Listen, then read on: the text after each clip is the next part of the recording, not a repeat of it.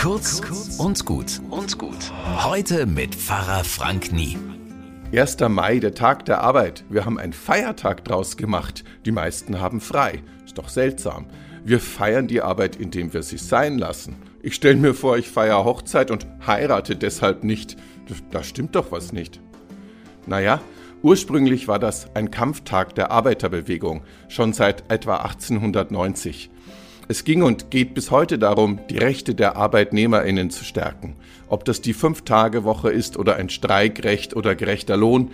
Es geht immer darum, dass diejenigen, die die Arbeit machen, von den Erträgen genug für ein gutes Leben abbekommen und nicht der Löwenanteil des Gewinns bei einigen wenigen Reichen landet.